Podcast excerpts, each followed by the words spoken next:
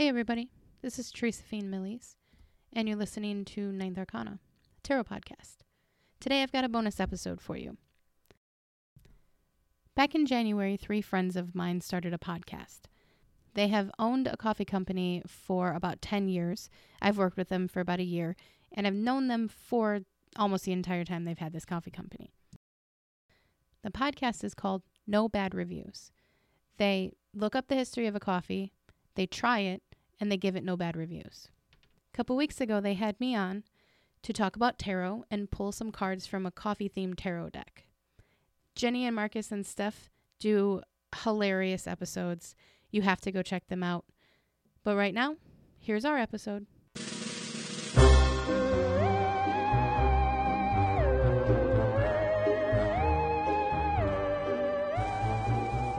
This podcast is brought to you by Modest Coffee, single origin coffee without the snobbery. Go to www.modest.coffee forward slash no bad reviews to see what coffees they're roasting today. Cheers!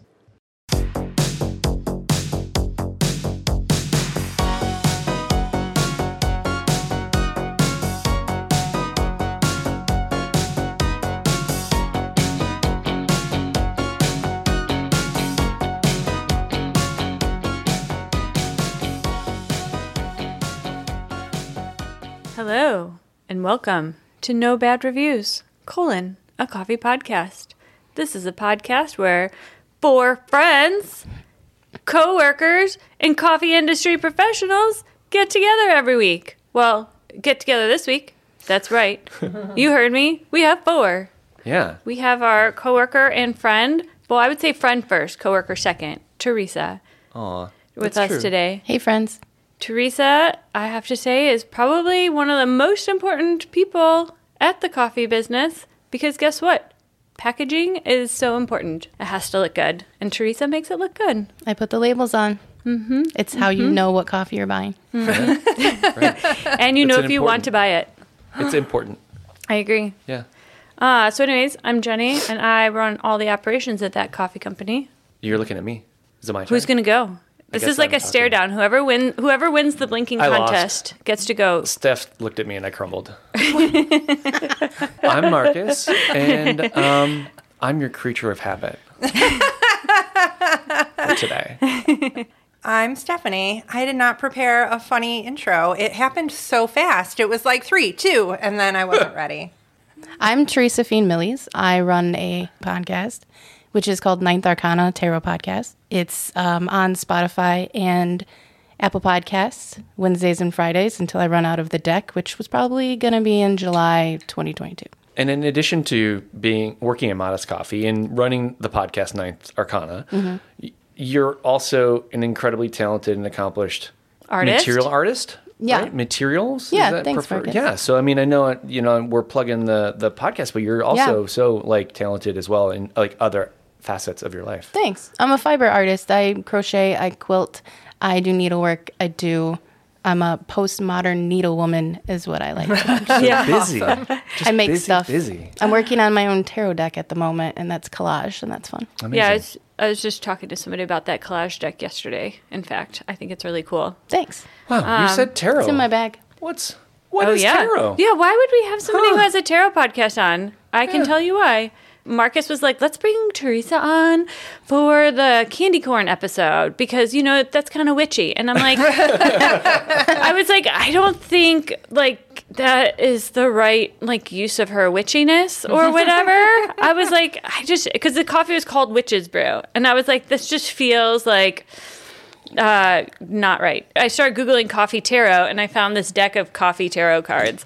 Um, so today's episode is actually going to be a little bit different, but also I think it's going to be really fun to change it up. Instead of trying a coffee, we're going to try a coffee tarot deck. And Teresa's going to give us a little reading. What? Yep, Yeah. I didn't even know that. I thought we were just drinking coffee well, we like drink normal. Well, we're just drinking coffee like normal, but Are we going to do an not for olfactory reveal on the deck? Uh, we'll have to we'll have to find some sort of like way to do that. Yeah, we'll smell the cards. Why not? Yes. I always smell the All right. I'm excited. Do you? Yeah. All right. then it's a thing. Sweet. Okay. Well, before we get started, um, do we have any clarifications? Oh, I do. Oh. speaking of fucking witches brew, I meant to talk about this last week. This is- Okay. yeah. So I'm excited. Oh, excited. this was so funny. Yeah. So, well, do Steph, we you want to? know? Do Yes, we want to say we this? Totally do. Absolutely do. Because it's factually accurate. It happened. We're journalists. I think didn't I text? Yeah. so, Yeah. uh, shortly after buying the coffee, then we got a response from the owner of. but it went to our Jarby. spam folder, so I didn't know until like two weeks ago. Oh my God, I forgot about this. But yes, So he reached out to us. Did go to our spam folder, and apparently. Evidently, in addition to selling coffee, he is selling coffee businesses. so, um, said, like- "Hey, saw your saw your domain, and uh, yeah, if you're interested in buying the Witches Brew business, Jarby, he's like, it's yours. Name your price. did he? I mean, did he throw a number out there? no, he was just like, hey, you know, You should lowball him. See what happens. oh God, How about this? You start filling bags of flavored coffee without Oh. complaining. No. No, I just don't kidding. do oh yeah, Steph, that I would don't want to fall you that for sure. You're you sure about right. that? Steph's like, go buy the business. Right. I just thought it would be funny to say you owned it, but you're right. I don't want anything to do with this. Never I mind. don't. Yeah. I don't want to be in the warehouse it. when you brew flavored coffee. No. Yeah. Yeah. Ugh, so I'm just kidding, that that Steph. You can complain about it any day. I don't I, mind. I do complain a lot. So, um, in case you were wondering, guys, that that um, yep, you might be able to get more than just coffee at Jarby's. You might be able to get the whole package, Whole shebang. Wow. whole shebang. Just thought I'd share. Yeah. A little That's a good clarification. It's a good clarification. That was fun. Um, I don't have any clarifications. I did get yelled at by a couple people Ooh, after really? the third wave episode. Why? Um, because you asked what I knew about third wave ska, and I said nothing. But apparently, in the '90s, I went to a bunch of ska parties. oh. I did. How the fuck do you not remember those ska parties? I don't like. 'Cause they Maybe were it was fun? the drugs. Like, was there even a band there? I remember a guy with a nitrous tank. Is that the party you're talking about? But I guess I knew something about ska 30 That's so years funny. ago. Okay, and it was so really fun. remember where you came was really from. fun. Yeah, That's that's, the moral of that story. Yeah. You know, you just got reminded. I heard the a Wawa party. I heard a first wave ska Christmas song yesterday. I was like, maybe I need to come out with a a ska Christmas playlist next. Oh, nice. yes, you definitely should. No, that sounds painful. Well, all right. Definitely go and rate us on your podcasting app. And if you leave us a review, like a text review, that's even better. Also, go tell a friend. We would like to see everybody listening. You know, what, actually, I would just be fine. Just you telling your neighbor, like that's it. We just want to be big in Aurora.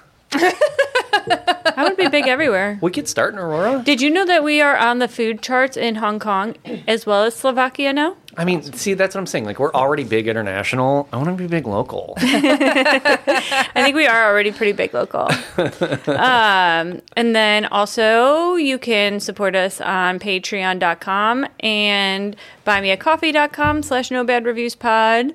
Also, you can buy merch because it's time to get cold. So it's time for you to get warm with merch. Also, I would suggest that you head over to Ninth Arcana podcast and give that a listen and a follow. I think it's interesting, even if you're not a big tarot person. It has some really interesting content. And if you're interested in learning more about tarot, Teresa pulls a card and then she talks about the card. It's like nice and to the point, And which I think is cool. Has the. I love how you edit that podcast, and your voice is just like Butter. Butter. Thank uh-huh. you. So smooth. You know, I try. You have a very good radio voice. Thank you. you.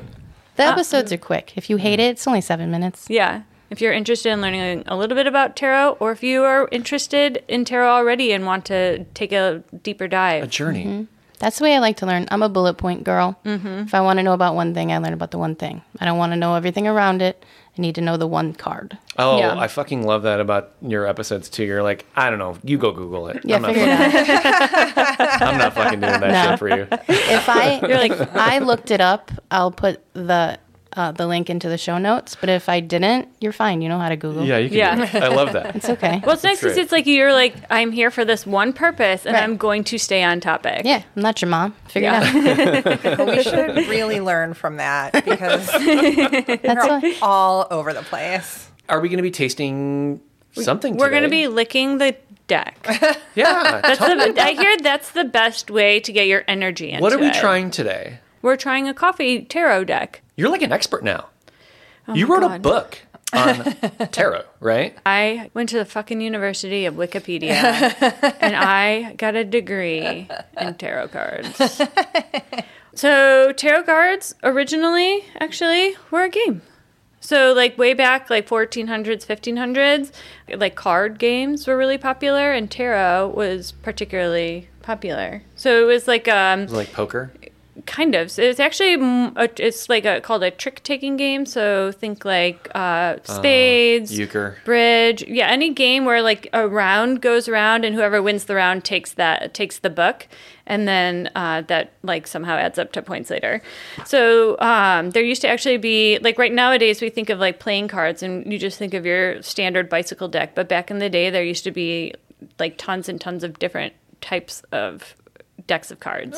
The deck we use right now actually was standardized. Um, I think it was a French deck. The bicycle deck was a French deck, and it became standardized because it was so easy to print. Like the printing presses could it could easily be maneuvered.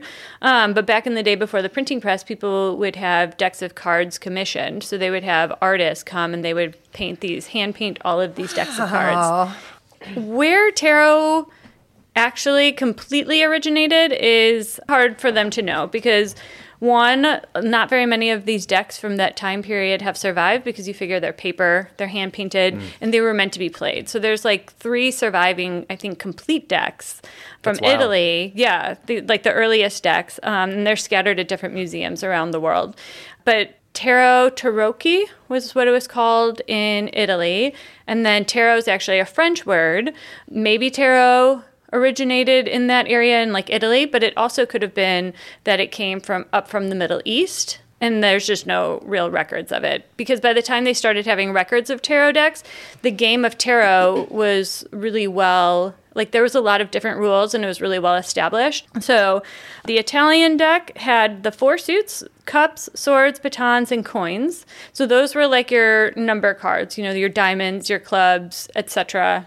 In you know, compared to the bicycle deck. Then they had um, four face cards: king, queen, knight. So that's Are you different. talking about like the OG? Yeah, so this is just like the standardized tarot deck. Then they also had the knave, that's the jack. So the addition of the knight is an additional face card. Your total was 56 cards. Then they had 21 trump cards. Trump comes from the word triumph. Oh, So they're triumph cards. interesting. Like Uno. You need a there are the wild cards. Oh. Three decks have survived from the 15th century. Those cards were made out of paper. They're hand painted. These decks were often they were commissioned by wealthy families because only Naturally. wealthy families, yeah, exactly, could pay, pay somebody to do all that painting. The Visconti Sforza tarot, mm-hmm. that's one of the decks that survived. Your trump cards, highest to lowest: Sun, Moon, Star, Temperance, Death, Traitor, Old Man, Wheel of Fortune. Did you know Pat Sajak was a part of this? Yeah. Fortitude, Chariot, Justice, Love, Pope. I like that all those are above the Pope. Like the Pope's like kind of far down. Um, the Emperor, the Popess, the Empress, the Mountback, Mount Bank, Mountbank, Mountebank. That's a swindler for those of you who don't speak old timey language. and followed by the Fool. Um, there's another older deck. It's called the Visconti Tarot. Uh, that one was a little different. It had six face cards, but only like three different types, but it had a female and a male version for each one. So that was cool. Um, they think that deck might have been a little bit earlier before there was a standardization, or it could have been that wealthy family been like, oh, hey, I want to have this deck a little bit different. I know a lot about the Visconti. Can I tell you about the Visconti? Yeah, go ahead. Um, so the Visconti was it was commissioned in 1440 by a aristocrat for his daughter's wedding. yeah. So he commissioned an artist named Bembo, and the deck was attributed to like his workshop. So everybody who worked with him worked on the deck. It was all gold leaf. It was all on paper, Uh-huh. and it was it wasn't meant to be played because it was gold. Yeah. but it was meant to be like, look how much money we have that we can do this. The existing deck is at Yale University, and it's missing four cards: the Devil, the Tower, the Three of Swords, and the Knight of Wands. I think the Knight of one of them. Okay. And the theory is that those were lost because they're used in witchcraft and spells. Oh, so some witchy person came along and took them. Yep. Mm. So that is the oldest record of a deck that is set up in the tarot design. Okay, Cray. that's cool. Cool. Yeah, it's really cool. Happy Christmas, everybody. I fucking love this shit. yeah, I know it's so interesting. It was like, interesting. like uh, the further I went down the rabbit hole, like the further I felt like I was in a rabbit hole. Yeah. it gets darker and darker. I was really fascinated by the fact that they started out as playing cards. To me, it feels a little sacrilegious to play tarot cards, I guess, because tarot cards, as I view them, maybe that's just because of my experience with them. They they have like a different vibe, right? It's like playing, uh, I don't know, jacks with like crucifixes or something. Yeah. well, we we see tarot cards as like art now. It's art collecting. yeah. So it's hard to think of that as something like, you know, the playing card decks are in like a drawer somewhere. Nobody's tarot cards are really in a drawer somewhere. Right. Right. They're like, Except for my tarot card deck that's upstairs in a drawer somewhere. That's fine. Your first deck is in a drawer somewhere. yeah. I have an entire shelf Yeah, that's true. dedicated. Yours are going to be on display. Yeah. yeah, but it does feel sort of like, yeah, like sacrosanct or something. Yeah. Just They should cards. be treated. There's a whole mythology around the cards that, um, like when you, you have to be gifted a deck. And there's a reason for that too that I can rant about. But you have to be gifted your first deck and you sleep with it under your pillow. Mm-hmm. And if you're going to read cards, you have to give your first 100 readings for free because like you're giving the energy to the universe so that you can get it back. Oh, It's like power. It's all bullshit. Yeah, I mean, like just- as you're talking, I'm like, that sounds like bullshit It's to all me. they're pieces of Like rules. paper, Right. That, yeah. So, like as people in our 40s in this culture, like we've gone through the Satanic Panic, we've gone through the '90s goth movement. Like we've seen tarot cards move from like an evil thing that you don't want in your house to Furby decks. yeah, so like the thinking about them as something that was mundane is is just hard to think about. yeah, that's a good way to describe them as something as mun- mundane. Mm-hmm. Yeah, I think that's a really good point. So the French guy that used tarot. That's my heading here in my notes. as far as I could find, tarot was used as a game. I'm just talking about like written history, right? So, and then there was a manuscript in 1750 in France that described a 62 card deck. Um, the Tarocco Bolognese, if I'm remembering how to pronounce Sounds things. delicious. I know, right? I'm hungry. Um, and this was uh, from the 15th century being used as fortune telling. So this is like the first written history. Doesn't mean that's the first actual history. Cartomancy, that's the, the word for using cards for divination. It was on fire in France. Like everybody was totally into it. By the 1780s, the people in France they had their own deck of cards. Was the Tarot of Marseille.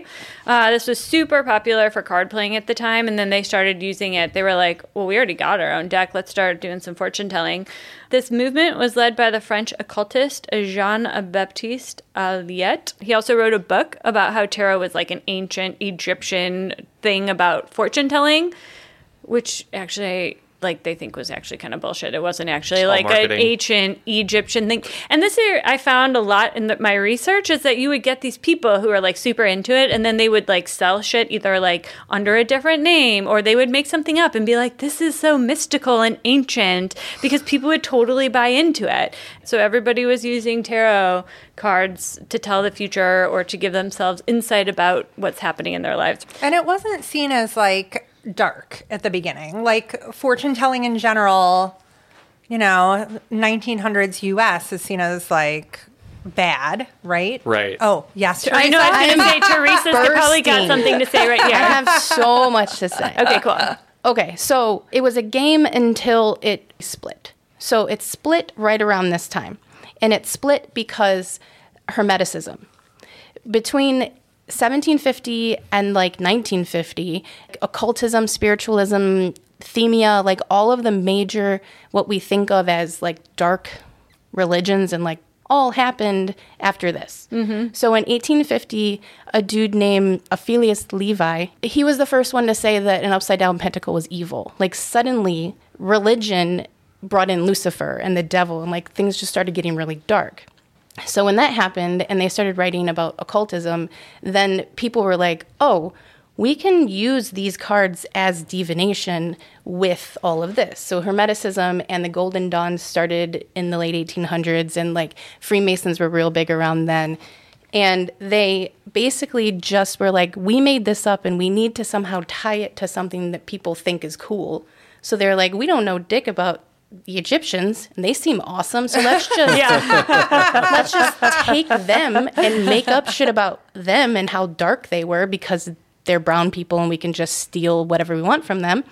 And he wrote this book that has been completely like it's all it's just fake. yeah. There have been one of the most influential decks, the Thoth deck, was written by Crowley, who everybody knows Crowley as the guy that Jimmy Page was obsessed with that like brought people back from the dead. But Crowley was a really creepy guy because he was really into this stuff. And the cover of Levi's book is Baphomet.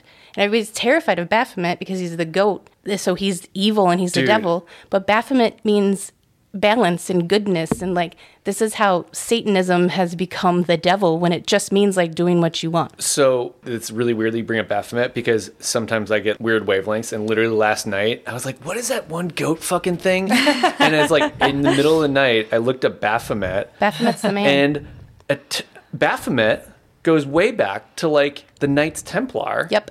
In like the 1300s, Yep. which were like a Christian organization and like commissioned by the Pope. This is all my like Wikipedia reading at 11 o'clock at night. In the thir- in the Middle Ages, the, it- like Baphomet was originally a Christian symbol yep that then turned into an occult symbol that then came back around being now. pa- It's like fucking make up your mind. Yeah, everything's appropriated Jeez. anything that happened in this time frame you have to think about how like protestant and just repressed we were as a culture and how terrified everybody was of death especially around the civil war. Shit got real because everybody knew somebody who died and then spiritualism happened because two teenage girls lied about being able to talk to the dead. Mm-hmm. Like it's all just them people trying to connect to things that make sense somewhere else Yeah. And you can kind of see that today too with the rise of the internet. You see a lot of people questioning what they've always been told or what they've always accepted as true. So, yeah, the guy, Elliot, he made the first te- deck of tarot cards that was specifically created for divination. Yep. Um, very similar. The major arcana, it's like the major arcana and the minor arcana. The major are like the trump cards, and then the minor are like those number face cards. Is that right? Can I add also that the Visconti deck and this Yeah. deck that you're talking about, I have replicas. If Oh, you you look do? at them. That's They are- awesome. They're right here. Awesome. the the We'll D have to- Marseille was it was printed all over France. There was nine printing houses that were printing them all at the same time. Mm-hmm. wild. This guy bought one of those print houses, started making his own, and was like, "This is just for the magic shit. Yeah. Just this one. Yeah. not those other ones. Just this one." Oh. Mm-hmm. Marketing. I Yep. know, right? Right. Yeah, That's so my niche. and this is where I think the typical Yep. the like the magician, the high priestess, the empress, the emperor, the hierophant slash pope, Yep, the yep. hermit, the hanged man, the lovers, the devil, the fool, the wheel of fortune, the chariot, the tower, the star, the moon, the sun, the world, justice, strength, judgment, temperance, and death. Yep. The D Marseille is the standardization of the tarot deck. Yeah. Absolutely. Dope. As he put it, those trump cards, those are for like the big secrets of spiritual self awareness. And then the minor arcana, those were meant to be like the small secrets, to reveal the small secrets of everyday life. I'm getting goosebumps. yeah. Um, in fact, like it became so popular, like tarot is a form of divination that by the turn of the 19th century, like a new deck was created for playing and they called it the Tarot Nouveau, even though it was old, but it had been like so forgotten that it had ever been a game. Mm-hmm. One of the most widely known decks of tarot cards is officially known as the Rider Waite Tarot deck. Mm-hmm. It was Unfortunately. yeah, well, we'll get into that. That tarot deck was created in 1908 and it was illustrated by a woman named Pamela Colman Smith. Can I just say that Teresa handed me a deck of cards that are written in French Oh, cool. and they smell Like French? divine. Right? I was going to say That's say, the parchment. yeah. that deck, it's a IJJ Swiss deck. So, like, France and Switzerland were about the Marseille. That is a French deck It has French words on it, but it was printed in Switzerland. It's Oh. a recreation. It came out. It's U.S. Games does all of these. It came out in like '71, I think. That's cool. But it's exactly the same press as Conver. Did you read about Conver? I didn't have Cumber in here. I'm pretty sure it's Conver. I had to narrow it down. It's fun. Um, It's a rabbit hole. It is a rabbit It is. hole. There's and so there's like a bunch of like little molehills off of the rabbit hole. So I just had to stay Mm-hmm. in Alice's rabbit hole. Um, so anyway, so the the first this the most popular and widely known deck of today, the Rider Smith deck. It was um, Arthur Edward Waite. He got together with this artist that he knew, Pamela Colman Smith, and under his direction, she illustrated all of these cards. But instead of naming it the Waite Smith or the Smith Waite tarot deck, they named it after the publisher, mm-hmm. the one who printed the fucking cards, mm-hmm. and called it the Rider Waite deck, which I think is complete bullshit. Some nowadays will call it like the Waite Smith or the Rider Waite Smith deck, but it's like not what it's been known as. Yeah. This I found really interesting. The US game system is the one that prints the deck. The US game system was started only to print that deck. And now they do like a bunch of other things, but it's like a lot of replicas of old games and you know, I guess I didn't see I didn't look through their website too much. I just saw some like game replicas, but it sounds like mm-hmm. they're doing other tarot decks and things like that. Yeah, they do a lot of tarot decks. The Visconti that I have, I'm pretty sure is U.S. Games. Yeah, I find that to be really interesting that there's somebody out there reproducing like old timey games that Yeah. have lost their copyright or maybe never had a copyright. Yep. This one I think says it's it's, fun. made in Italy. Ooh, Visconti. That's cool. This one I had to buy because those four cards are missing. So I'm like, how did they do those? Four Oh yeah, what did they do? I just had to look at it. It it makes They just make something up. yeah. They they know who the artist was, so they just went and looked at his paintings Mm-hmm. and then just decided what his tower might look like. Mm, that's smart. It's kind of cool. Now I have to go look at the tower. That's a scary card. Go find it. That's a. There is no scary card. I know Teresa's about. To, I was like, Teresa's about Sorry. to go. There is no there is I no see the bad tower review and I get. I'm like, for the That's be- tower. uh oh. It's only because you've read Lord of the Rings. it's only because you've been conditioned in our society. I read the book. You know, the, the deck that everybody gets. In that book, they were like, the tower is like, get fucked, man. Like you're you're donezo. At least that's how. This I is how the Marcus reads tarot cards, I guess. get fucked, man. Yeah. The get fucked Tower card sh- is not the tower, card. tower card. shows up and it's like, oh no, the tower the shows up lover's and it's like, you are fucked. Like Too late. you're already Yeah. in. You're in midair. You're in fuck. Right, right. Yeah. How are you enjoying mid fuck, my friend? That's what the tower card is. Um, All right, so I'm going to focus a little bit on Pamela Colman Smith because I believe her story should be told a little bit. I'm going to focus on her more than Arthur Waite, in fact. Good. She was born in England in 1878. Um, her dad was an American businessman, and she actually ended up growing up splitting her time between New York and Jamaica. At 15, she enrolled in the Pratt Institute in New York. That's a university, just for anybody to note that she was fucking 15 in university. She studied art in, uh, when she was in school. Unfortunately, her mom died during this time, so she didn't end up finishing her art degree. So then her dad died a couple years Fuck, later. man. Yep. Yeah, by the time she was 21, she was an orphan. And Jeez. so she left New York. She went back to England. She got really involved as an artist. She was doing, like, she had her own periodical called The Green Sheaf. It was just like a an art magazine of, like, poems and essays. Yep. Yeah. And she was also a writer, an illustrator. She did all of this artwork. Mysticism and esotericism was super popular in England at this time. Um, so she got involved in that community. It was also really attracted a lot of artists and creative types. And so she got involved in the Golden Dawn. And that is where uh, she met Arthur Waite, who is also a member of the Golden Dawn. And they got to working on this tarot deck. Yeah, thank you. We got that from your episode. Well, I got that from one of your episodes. You're like, and something, something, something, Golden Dawn, but you can go fucking look that up yourself. Yeah. Yeah. And I'm like, I'm like, The what is reason- that? I The gotta reason go I that said up. that, the reason I said that is because I've I've done this research a couple times, and I wrote 17 pages before I even got to like 1920. Yeah. and it's there's just so much information and it's so like it it amps me up because of how how little people actually know about shit annoys me like it just like these aren't ancient parables passed down from kings of Egypt it was made in 1850 Yeah. like things are not as old as we think they are mm-hmm. and it gets me riled up because there's so much just in general information about life that we just accept? I was warning Jenni. I'm like, dude, you're gonna start scratching on the Illuminati's doorstep. then you're gonna start doing the New Order, and I'm like, and then you're fucked. Well- then you're just, then you're Operation Hang on, we're gonna get to all that. You're fucked. It's Just hang there. on. The It's all there. Illuminati, the Illuminati's coming. I'm just kidding. Um, The Golden Dawn was an organization that people joined because they were into weird shit. And they accepted women, unlike Freemasons, and they treated them like people. Hmm. And they only lasted like 16 years. Interesting. yeah, I have a whole segment on the Golden Dawn. Sorry, Jenni. All right. It's okay. Let's it's go. okay. It's Let's good start digging. foreshadowing. I It's think good it's great foreshadowing. Let's start digging. Let's see Um, where this rabbit hole goes. Well, yeah, we are going to see where Get it your red pills, guys. so the Golden Dawn, as Teresa just said, it didn't last that long, fell apart. Waits started a new organization called the Reconstruction of the Golden Dawn. And so this was like Christian mysticism instead of like more culty mysticism. Um, she was, she joined that. That's when they started in on that tarot deck together. Uh, eventually, she was like, you know what? I give up on all this. I'm just going to be a Roman Catholic. Yeah. So she became a Roman Catholic. She bought a house with an inheritance. She rented it out to priests, lived there with what people believe was her girlfriend or her life partner, who was a woman.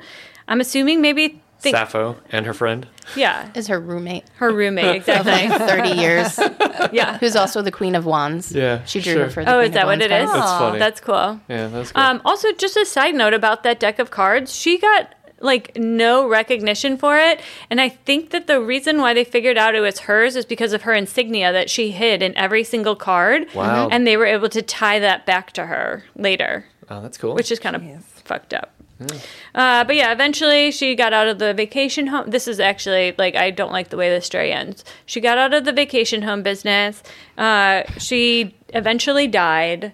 All of her possessions had to be sold off to pay off her debts, and then she was buried in an unmarked grave somewhere. Yep. She died in 1951. So shitty. Wow. I hate the way that that story ends. yeah, She was only like 65. damn. shitty.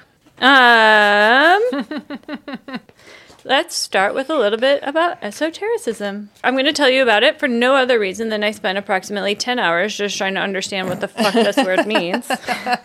Esotericism is kind of an umbr- broad umbrella term that encompasses witchy shit, but it's called esotericism when referring to the witchy shit of well off white dudes. Oh, okay. Yeah. Ah. Because it sounds more intelligent and philosophical. Ding, ding, ding. Yeah. Ah, okay. Um, ah. so if white dudes are involved, yeah. So basically, it's like it's you're cool. you if you're in like polite society, you would be like, oh no, I'm not into that witchy shit. I am into esotericism Oh. because I like witchy shit is for women. Yep. Go burn her at the stake. Yep. I am just, you know, I am reading tarot cards because it's philosophical and smart and esoteric. Um, wild. yeah, but one like and legal somehow. there you go. so like it's at its most basic as far as I can tell, esotericism means like secret knowledge for like a select group of people or like a small group of people, right? But it does also encompass like occultism, um, like the Freemasons, for example, like it could be considered esoteric because there's like lots of secrets and like you move up in these ranks and you learn different secrets at those different ranks. So that in is of itself is esoteric by the def- that definition of esoteric. But like I said, it's also been used now as this broad term for people who don't want to be called like witches or devil worshippers or whatever. They want to be more philosophical. What if it's like some? Oh, go ahead. That's okay. It's like when you go to the bookstore now, it doesn't say occultism, it says self transformation. yes. Uh huh. Good point. It's rebranding. Yeah. Yeah. What if it was some like lame shit though? Like you get to those higher ranks and and they're like, here's the 13 herbs and spices in KFC. you know? It might you're like, be. Fuck. That's the thing. Nobody knows. Right.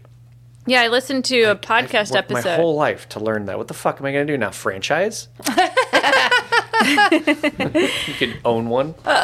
um, you know, Colonel Sanders was a Freemason. I fucking called it. I'm just kidding. I'm just kidding. That would have been good. I'm sorry. Oh, that would have been there were awesome. other. I, there's probably other colonels, but not Colonel That's how you Sanders. get as an far as I honorary can tell. colonel. Is you gotta be a actually Freemason. join the Freemasons. He's a Scientologist, though. Who? Oh, no. Colonel Sanders? Yeah. He's a Really? Scientologist. No, he's a Methodist or something, and not real Look, you can tell us anything on this podcast, so we'll believe you. No. this time. Yeah, you have all the power. Steph, You hold those cards. you're a Freemason? I am not You're allowed honorary? to say. not permitted to say. Well, um, I do know that during your very initial Freemason, this is what I do know. Your very first level initiation, just to get in, you walk in the door from the east or the west. Maybe you walk in the west because you're facing the east. But what they do is they have to rip your sh- your left breast side of your shirt open to make sure you're not a woman hiding a boob under there. so if you got into the Freemasons, I don't know how you got around that, There are benefits to being kind of flat. but that's All the secrets of the universe. That's true. All right, so let's go back. Late antiquity, a couple hundred years AD, Common Era. So this period, we're picturing the Mediterranean Sea. You've got Greece, Italy, Egypt, all of these places around the Mediterranean Sea. There are a few schools of esoteric thought at, at this time: Gnostics, Hellenistics. Another one, like we were talking about before, Hermeticism. And this was also going on at this period in time. So we know back then there was like tons of phil- philosophy, lots of philosophic thinkers come out of this like ter- like area of the world and time period. You have like Aristotle and Plato and all those people. Um, so there's like a lot of like deep thinking about things going on, and they're also like not super Christian, right? Like I feel like you have polytheism, just all of these more open-minded ways of thinking that haven't been like tamped down and like squashed out yet by the church. I mean, 200 AD, when did they even write the Bible? Yeah, I don't really know. Yeah, was that some sort of palpable summit, you know, at the height of the Roman power? I think it was like 600, right? Yeah. AD? It took him like a hundred years to write Yeah. everything that ended up in the Bible. Right. It changed a couple times, and Yeah. it was like hundreds of years after Jesus. Right. Yeah. Yeah. So we're not all Christian yet. There's like these texts supposedly written by Hermes Trismegistus. This is the Corpus Hermeticum. Oh, yeah. Um, oh, and Corpus Hermeticum. So supposedly these texts they discuss the true nature of God and emphasize that humans have to transcend rational thought and desires to become a spiritual being of light. So hang on to this because this comes back later. Um, it's like the idea of being spiritually united with the divine. So this is one of those like esoteric schools of thought, you know, along with Gnosticism and all these other ones that are kind of going on at this period in time. Middle Ages, you see the rise of Kabbalah, Kabbalah. Kabbalah. We all know about this because of Madonna. That's right. Oh no! Not why I know about it. Okay. yeah. Uh, yeah. Kabbalah? Yeah. I thought that was a store where you get outdoor goods. Yeah. Cabela's. It's an ancient Jewish tradition. yeah. Didn't know that. um, we make jokes. Okay. Yeah. um, it's an esoteric school of thought based in Judaism. It's meant to explain the relationship between the infinite, God, and the finite, God's creations, and then the universe. This is like a rabbit hole I could have really gone down for him. Um, basically, in Kabbalah, practitioners believe that God moves in mysterious ways, and understanding man understanding those ways is possible through studying texts and rituals, meditative practices. You can know the mind of God if you're practicing in the right way. Like the practices are meant to shift a person's consciousness so they can have these spiritual experiences. There's also like a tree of a Kabbalah tree of life that kind of shows how everything is connected in these different ways. There's what like 11 points on the tree of life, I think. Yeah, do you have anything else you want to add to that? Cuz I didn't go I could have gone deep, but I was like already in too deep. I'd rather Yeah. you go wide. Um, there's there's tarot, and then there's tarot with Kabbalah, and there are people who read solely based on the idea that the cards, especially majors, are influenced by this system of thought. Um, I have a like hard laminated paper that a friend of mine bought me off Amazon that shows how the cards are correlated. Like there's 22 letters in the alphabet, there's 22 majors, and it's all very like this is the true tarot. And it's all underground. It- There's a book called The Open Reading that's all about it. There's a Instagram handle that I can't remember, but I can look at that every single card is like this is this letter and it's all over this card. It's like trying to recover this because it was illegal to practice Judaism. So the theory is that the Tarot de Marseille has all of these like hidden meaning and it was directed at people who were studying this kind of Judaism. Okay. Huh. Fucking crazy. Yeah. And it's a whole like years of study to understand this. It's really, really neat. Mm-hmm. It's too much for me to understand, but it's, very deep. cool. Very deep. All right. So then moving along to the Renaissance. Now I understand why you're like, just go Google this shit. Just look it up. if you want to spend 12 hours of your life reading about this, go for it. right. Um, all right. So in the Renaissance, then we've got 14th, 15th century Renaissance typical or Italy, right? Like this one, we've got all those painters Yeah. and like doing all that shit. All the fucking Teenage Mutant Ninja Turtles. Exactly. Yeah. They came out of the Renaissance. Um, there's like turtles, like doing all sorts of shit. It was Rats, crazy. too. Right. Rats and turtles. They were overrunning Italy. Mm-hmm. Fucking crazy. Master de Splinter Dominici. Yeah. uh, yes, that's right. He makes an appearance right now. So back in like during the Renaissance in Italy, there was this huge interest in Kabbalah in Christianity. You've got like Cosmo de Medici, he's into it. Like all these people are super into it. It's kind of like this esoteric enlightenment at the time. By this time the the church is pretty powerful, but like these people are still really into it.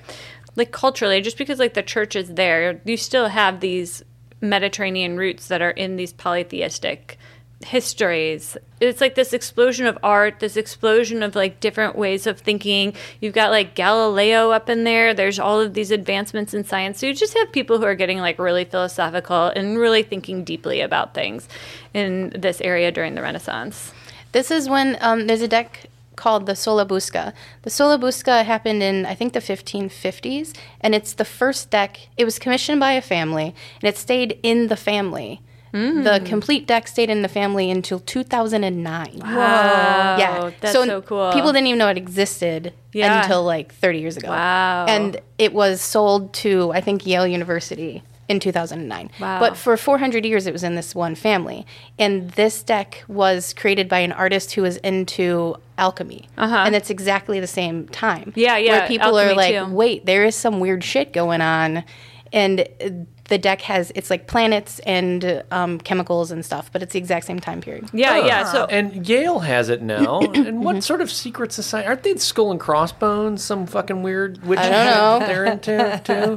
Why don't would Yale have an about. interest in that's a good point, in a- Marcus. Yale hmm. has that one and the Visconti. huh. Wonder why they would be so interested. We should take in all another- this esoteric knowledge. Should we visit? And and hmm. sorry, and ahead. the Sola Busca was in Britain in 1907. Who else was in London in 1907? Pixie and ah, Arthur Waite. Uh-huh. So the Waite Smith deck, there are cards that are exactly the same as the Wow. Sola Busca. So they think that she went and looked at this deck and just copied it. Wow, that's oh. interesting. Mm-hmm. That's so cool. Fucking wild. It's I'll all have that one tomorrow. I forgot to order it last week. I ordered it. That's cool.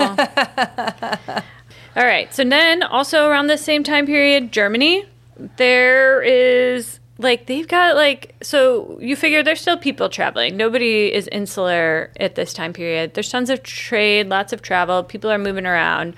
So there's going to be a lot of exchanging of ideas, but every place is going to kind of take their own spin based on you know where they're culturally located.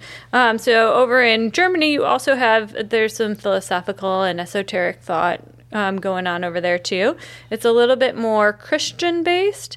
It's still drawing on the like medieval esotericism and the Kabbalah, but they are like adding a much more Christian spin to it.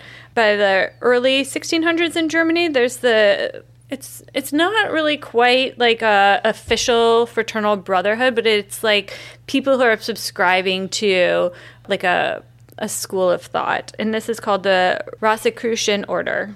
Um, this order is based on three Rosicrucian manifestos that were published in Germany uh, from 1614 to 1616. They claim to be the manual of a secret ancient brotherhood. So, going back to this whole secret ancient stuff, like everything had to be like secret and ancient, and everybody, like somebody found like the secret and now has published it. It's like ivermectin of the 1600s. Yeah, pretty much. the main reason that they realized that all that stuff about Egypt was wrong is it occurred to someone that the guy who wrote the book, he said he found a scroll. Uh-huh. And the scroll explained how to use the deck, and that he translated it 20 years before they found the Rosetta Stone. Oh. So somehow magically this random dude in France somehow knew how to, you know, speak hieroglyphics. That's Just- pretty funny. just and he didn't got called out. Yeah. That's so funny. They didn't actually translate them until 45 years after he printed a book saying this is what they said. yeah. It just didn't happen. That's so funny. Well, this is kind of like a similar thing. This guy, he just was like, oh, like, so these were like kind of published mysteriously and then got spread around. But really, in reality, there's like no evidence that there was ever this secret ancient brotherhood.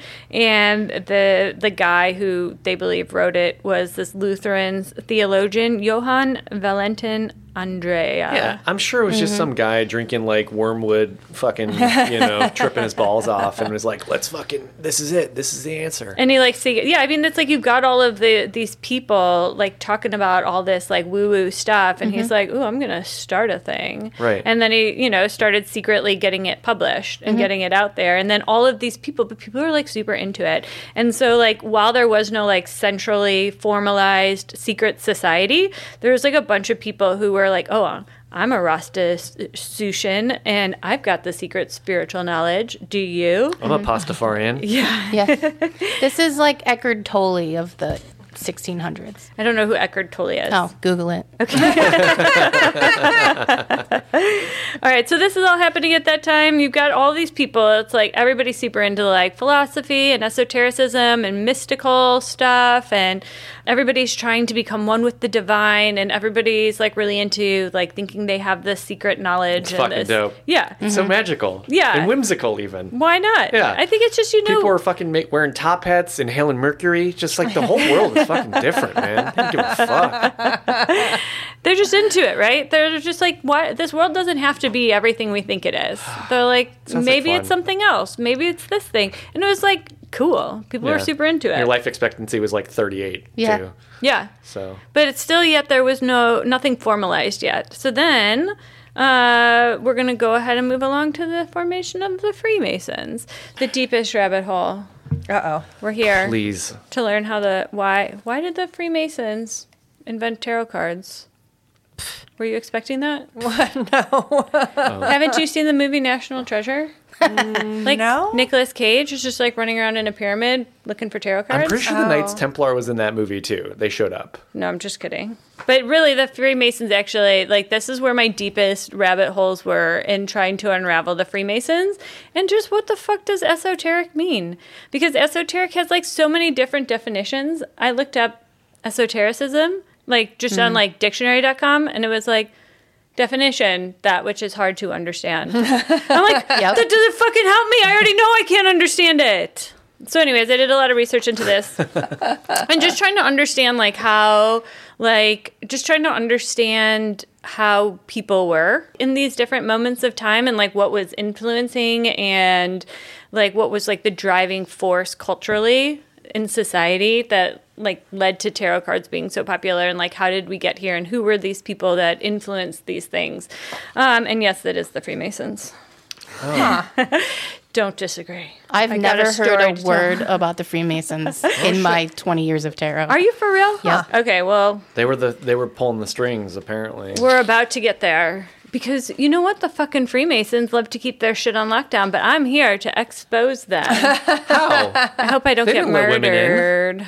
I hope I don't get murdered. That did you know they do that? They murder you They do. if you tell their secrets. Yeah. There is actually something called the Morgan Affair. It was like 1700s, I think, and there was this guy by the last name of Morgan who became a Freemason. He's like, I'm gonna go tell all of your secrets. I'm gonna write a tell all tell all book, and he showed up dead. So you don't fucking fuck with the Freemasons. Um, the Freemasons started out actually as like actual masons, like stonemasons. Um, the Makes sense. stonemasons guilds, yeah. So this, so like think Notre Dame. Like that's fucking. How do you build that out of stone? My fucking mind is blown just thinking Flying about it. buttresses. Everywhere. How?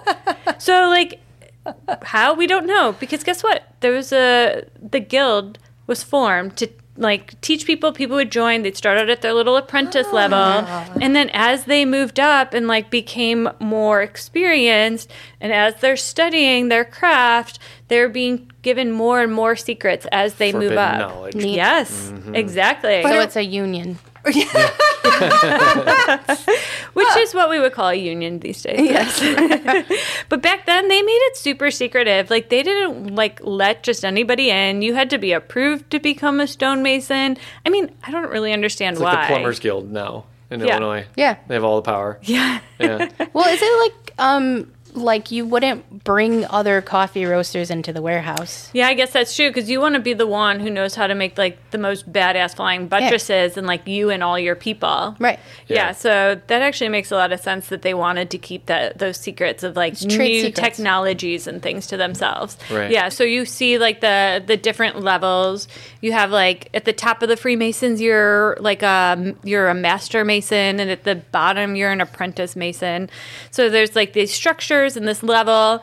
Um, also, a lot of the symbology that Freemasons use is taken from the stonemasons. They have uh, like the square and the compass. Those are obviously stonemason tools, but now in Freemasonry, they're used to represent stability, balance, and judgment. The handshake, there's like a secret Freemason handshake Yeah. You gotta grab the elbow. actually different handshakes depending on what rank you are. So yeah, so but stonemasons they used to greet each other, and a firm handshake was the sign of a really strong stonemason. So handshakes and different like having like special handshakes is part of Freemasonry. Also, this is a little weird to me, but the Freemasons part of their outfit or their little like costume is a little apron, like a little rounded apron that mm-hmm. almost looks kind of like like a rounded saddlebag, but Like hold your apron. stone cutter tools in it or some shit. Yeah, because I mean it's probably a much smaller version of what a stonemason would wear. Because you figure a stonemason's trying to protect their body from like shards of stone. Theirs is just like this cute little. It's like a Like a satchel. Loincloth. yeah a loincloth. Okay. What's the religion that the FLDS? Oh, the Mormon, the, yeah, the Mormon. fundamental. It reminds me of Mormonism because of the magic underwear. Oh yeah, they do have like their their special undergarments. Yeah. yeah, Magic Similar. apron. yeah. Their magic apron. Yeah. I can't stop thinking about that Simpsons episode. Were they called the Stonemasons on the Simpsons episode? Yeah. Oh my god, I don't remember it. Oh, I don't think I saw that The one. stone cutters. stone cutters. Oh yeah. Oh. That was an old one. Man, I probably I kind of remember that, but I don't think I was old enough to understand it. now I feel like I have to go back and watch that. All right, we'll post funny a, we'll post a link to that video in our Facebook group. Plug for our Facebook group. Yeah. No bad reviews. Colon a coffee community. And so, anyways, Freemasonry, kind of by definition, is esoteric. If you're going by this definition of esotericism as something that's secret and knowledge for just a select few you have all this going on in Europe, but there is no sort of structured organization. And this is kind of where Freemasonry comes in. It is like a place for people to participate in rituals and esoteric thought. Also, like part of being a Freemason is illumination, like becoming like knowledgeable about the light. So all of these esoteric principles are wrapped up in Freemasonry, and Freemasonry gives it the structure and the place for people to go. Um, Yeah, to, like a lodge too, where they can go hang out and do their little fucking you know rites of passage and drink and stay with Compliment their each wives. other's Yeah. aprons. but it's like also for like spiritual growth and connection. Sure. Um, one thing that was really important at this period in time, like there was no social safety net. So having this social order of people who are sworn to help each other in their times of need is also just really important. That's I think part one of the things that made it really popular um, was that people had a place where they've pledged and taken an oath to help their fellow members no matter what. yeah. Um, to be a Freemason, you have to like profess belief in a supreme being, but you are not allowed to talk religion or politics or be a woman. Yep. Yeah. Yeah. Right. What did they have like family things, or it was just like I take care of my dudes? Um, so they had, so they would have like events where family members would be invited. So that they would have like some sort like social functions. Women were not allowed to come, but I, I didn't like look directly into it, but I think that if your family were in trouble, your Freemason brothers would Sure. come to the help. Or like say a Freemason That makes sense. brother died, I think people would probably help out the family. Okay. Um, so it was meant to be a brotherhood. Um, It's like a like a fraternity, like Yeah. the moose or the eagles or Yeah. whatever. It reminds me of like I was uh, I watched a video about the KKK and how it got so ingrained into culture, and it was like it was just like something to do. We'd have fireworks and we'd have barbecues, and everybody would come hang out. Like nobody actually thought about what the basis of the thing was. It was just mm-hmm. like we all took care Yeah. of each other. Yeah. Well, and I think that's also like in organizations like that where people see the good that they're doing for each other. Yeah. And they're like, but what do you mean this is bad? Mm-hmm. Don't fucking tell me my organization is bad. Look at all the good that we're doing. We have a pancake breakfast for like the poor white people or whatever. Yeah, we help old ladies across the street. Yeah, exactly. Um, so anyway, so there's that. Um, when you're in Freemasonry nowadays, there are people who join up with Freemasons. They just they're just there for like the camaraderie and to be a part of an organization. They do do some charitable good. There's actually it's actually very diverse. Not in I'm not talking about like racial diversity or like male female diversity, but diversity of um, thoughts and opinions and what each lodge does. Um, and like what each lodge is focused on. There's actually like 12 different types, 11 or 12 different types of masonry and like types of people like what you're focused on in your masonic lodge and some like masonic lodges are just like a bunch of dudes hanging out and then there are those masonic lodges that are very Keepers of the esoteric knowledge. keepers of the knowledge Fucking knew it. hmm they're keepers of the knowledge they like have tons and tons of fucking secret knowledge that they're not going to tell you until you get up there That's in like Scotland and shit, right? There's a lodge on Highland. And There's a lodge on high. There used Like to be four that big giant one in Aurora. Oh, that yeah. fucking huge Masonic Burned temple. Yep. Yeah. i'm so Yeah. glad you brought that up can That i tell cool. you my fucking conspiracy theory about the one in aurora. Drop it. So, some people broke into that Masonic temple and did a ton of filming and then posted it on Facebook, and it was all over the place. Everybody was sharing it, everyone was super into it. Like two days later, the building, maybe even the next day, the building burned down. What the fuck was in that video? Yeah. That they didn't want someone to find. Doo-doo-doo. And after learning about the Oh, Freemasons, secrets. I believe that shit even more. What was in that video? Yeah, we should go watch that video. Mm-hmm. Is it still online? Probably, I hope, unless a Freemason, someone who did it. Right. Zuckerberg's a Freemason. They're gonna be like, He could be. yeah. It's gotta be right. Owns Facebook. they showed our fucking secret lodge bar. So Take that shit offline. Okay, wait. So do you still have to be a white male to be a Freemason? Are they letting other people in? Are they letting women in? uh, they are not letting women in. You still get. You still have to have your left breast exposed to the, for fucking admission. That's fine. I want in. Uh, yeah, right. Yeah. I su- Um, I'm surprised that that's like not like cool with everybody. Well, while you're asking, here's a here's some uh, notable Freemasons. You got your typical like presidents: George Washington, Ben Franklin, Ben Franklin, yeah. yeah, Franklin Roosevelt, Winston Churchill. Then you got your old, old timey actors: Harry Houdini, Mel Blanc, man of a thousand voices, did all the Looney Tunes. Oh, that guy. Very fascinating guy. Uh, Clark Gable. You got your artistic Europeans: Voltaire, Mozart. No shit. Mm-hmm. All them were Then Masons. you got some black political figures: Thurgood Marshall, Jesse Oh. Jackson. Who else do we have? Arnold Palmer, my favorite, the man of my favorite drink. Wow. Uh, Buzz, Buzz Aldrin took Freemasonry to the moon. Aw. Uh, Michael Richards, better known as Kramer, That is a. Freemason. Okay. And last but not least, comedian Richard Pryor. Wow. Well, damn. Uh huh. All of them Freemasons. Were they Freemasons before or after they were famous? I'm curious. Probably. like chicken or chicken or the egg.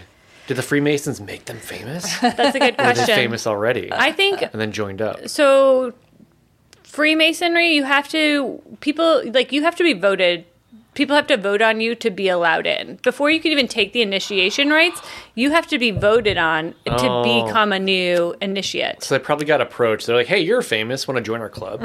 Or it could have been like they knew somebody else who was a Freemason and they were like, hey, why don't you come join in? Hey, famous person. So Yeah. my guess is that they were probably already powerful and then were like, I need to be a little more powerful. yeah. So yeah, Freemasons built they were they were founded on this esotericism and nowadays you have people who are like witches and magicians, like male witches and magicians, people who are super into all this occultism and they specifically join Freemasonry to heighten and elevate their magic practices because there is a lot of symbolism, there is a lot of ritual. The whole point of Freemasonry has developed to become like more, like I said, just one with the light and becoming more spiritual and enlightened. And do male titties like are they out in every meeting, or is that is it just for new? Well, they do like they dance around the fire naked. That's part of like the beginning I don't really thing. want to join this club. they anymore. chant and like in Not circle. for you. Not for me. Well, there might be another one for you. So, anyways, some people think it's a little too witchy. Some people think it's not witchy enough. So, esoteric Freemasonry is an actual study, though. Like, there are some that define themselves as esoteric Freemasons, and they're really into that. And they have, like, they're really into all the ritual and all the symbolism and trying to figure it all out. Then there's also what are called fringe masonry. And so hmm. this is where we get into like the golden dawn. Mm-hmm. So for some people like I was saying before, there's people who are like, look, Freemasonry's cool, but I need something a little more intense. Like you guys are not getting into it enough. And so there it's there used to, especially a while ago back in this late 1800s, early 1900s period, there was a ton of fringe masonry um, organizations that were popping up. And so one of them was the Hermetic Order of the Golden Dawn. And they like took it to another level. They like first you have your like outer order, which is the first level, and it's just like all straight studying. Like they're studying these ancient texts or supposedly ancient texts, and you have to memorize all of this stuff. You got to memorize all these symbols. You have to memorize all of these phrases and all of this historical stuff. And then like once you've memorized all of this, you have to like take a written test, and then you also have to be invited to join up into the inner order. Mm-hmm. And then when you get into the inner order, that's where you get to like start practicing like all of the like occult. You get to like you learn astroplaning and you learn divination and tarot cards and you're learning how to like read people's minds and When do the orgies happen? I mean they might be. I don't know. Or is that It's the like- first level? It's a bunch of secret shit. Okay. I would say that'd probably definitely be second level if there's orgies. Yeah, because like the first level is about Initiation. First level is about learning. Second level is about doing. Got it. Okay. Makes sense. So like once you get into the second level, also like they want you like making your own rites and creating your own um, spiritual practices and teaching the like the noobs. Go ahead. They they encouraged everybody to make their own tarot deck.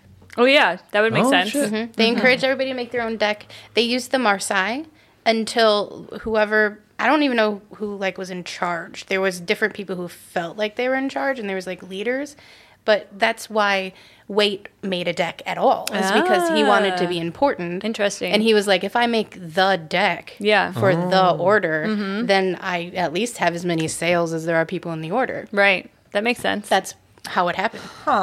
Um. So yeah, like and so like these types of organizations like Golden Dawn, they're they're called fringe masonry not because like they're like oh your ideas are too out there like you're fringe. It's like no, it's because they are quasi Masonic. So they're started by people who are Freemasons. They're using the Freemason structure. They're using some of the same um, Freemason symbols. They're using some of the same rites and rituals within their own, but they just have a little bit of a different focus. So this one's going to be a little bit more occult than the Freemasons are. And then Not like extra fabric adornments on the outside of the robes. No. They might have had different outfits though, potentially. So anyway, there was a lot of these different ones. A lot of them were, yeah, definitely just into the mysticism and the occult. Um, Did you do any research on the Illuminati? Because I understand that those are like the furries of the masonry world. that's going to have to be another episode. Okay. Yeah. Oh, we should find We're an gonna have to- Illuminati coffee. I Yeah. love that idea. Mm-hmm. yeah, find an Illuminati coffee roaster. Yeah. And we'll do one on the Illuminati. I remember Illuminati. seeing some pictures on the internet of, it, of an Illuminati party, and it was like fucking wild. Masks and shit. fucking deer heads. Yeah. Crazy. You guys That never saw those, those pictures? Anyways, No. all right. Another rabbit hole for another time. All right. Yeah. Let's save our rabbit holes. We can't do them all at one day. You know, we gotta like we gotta space these rabbit holes out. Yeah. So, anyways, I just found that really interesting because, like, I always just thought the Freemasons were some old dudes that had fancy license plates, you know? but no, they're basically, it's like, yeah, like an organization for like male witchy shit. Mm-hmm. Yeah. A very, very organized and probably profitable organization. So by the 1920s, like the whole occult thing had kind of gone back underground. It wasn't quite so popular anymore. There had been some, like some scandals, I guess, about um, and some like infighting in some of these groups. Like I know the Hermetic Order of the Golden Dawn. Like um, I listened to one podcast episode, but I didn't listen to all of it because I had to get back to listening to this hundred year old man talk. um, but they said basically like after you get into like the there's like the outer order, the inner order, and then there's like a third level, and that's where it gets kind of like culty because like you got this guy up there who's like I have achieved spiritual enlightenment and I can talk to the supreme being and tell you what he's saying, and then Oh. people started getting kind of pissed about that, and then there was just some like it just kind of fell out of favor. Um, part of the reason that it did is because um, spiritualism had been tested multiple times and failed. Yeah. So in the very early 19th century, they um, like the two sisters, I forget their names, that started spiritualism. They started. They went on a tour to show off their skills, and it just wasn't real. And then Houdini really hated the whole idea of the afterlife. So he and Sir Arthur Conan Doyle went on this like epic newspaper fight about whether the afterlife is real or not. And then Houdini died.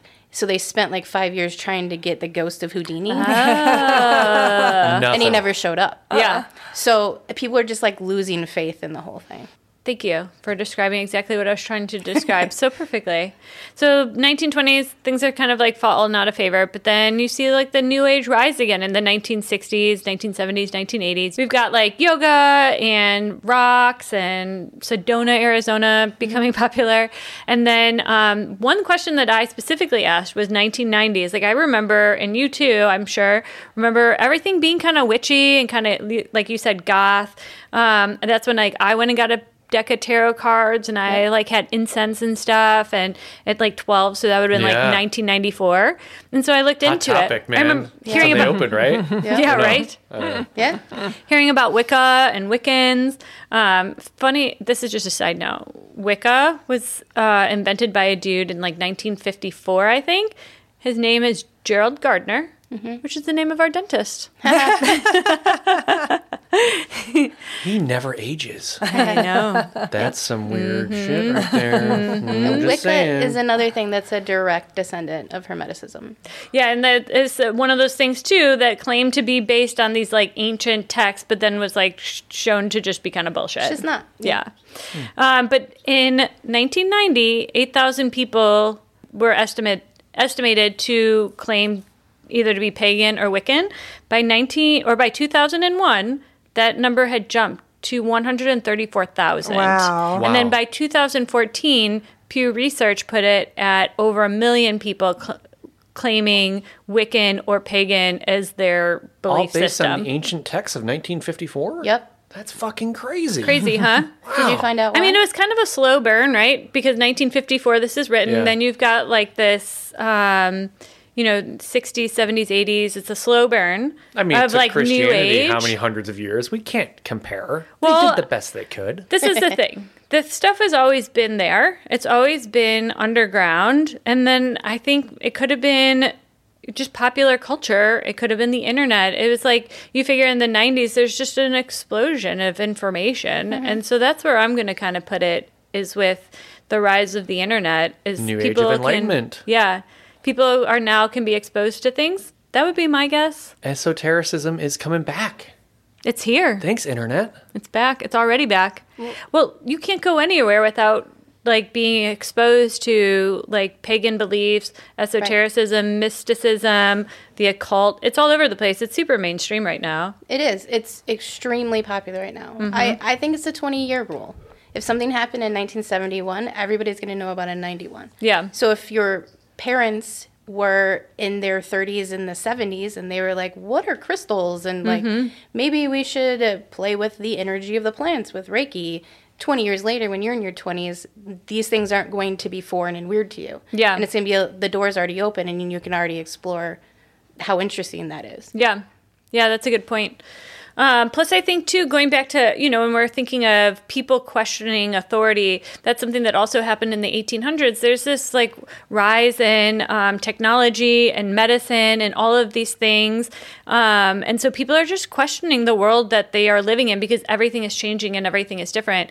I think that's also happening nowadays. We're in this period of change in the way we get information and the way that we see things. We're in a period of time where we're con- questioning what is conventional mm-hmm. and i think that really ties in hand in hand with like mysticism So I'm seeing a pattern here, right? Because you've got like the Renaissance, things are changing, people are into the shit. You've got you know the the every time like the that- industrial revolution yeah, the Age of mm-hmm. Enlightenment, the Industrial Revolution, like all of these like important times where things are changing. People are also picking up like this this uh, mystic insight. People are looking mm-hmm. for answers and they're finding them.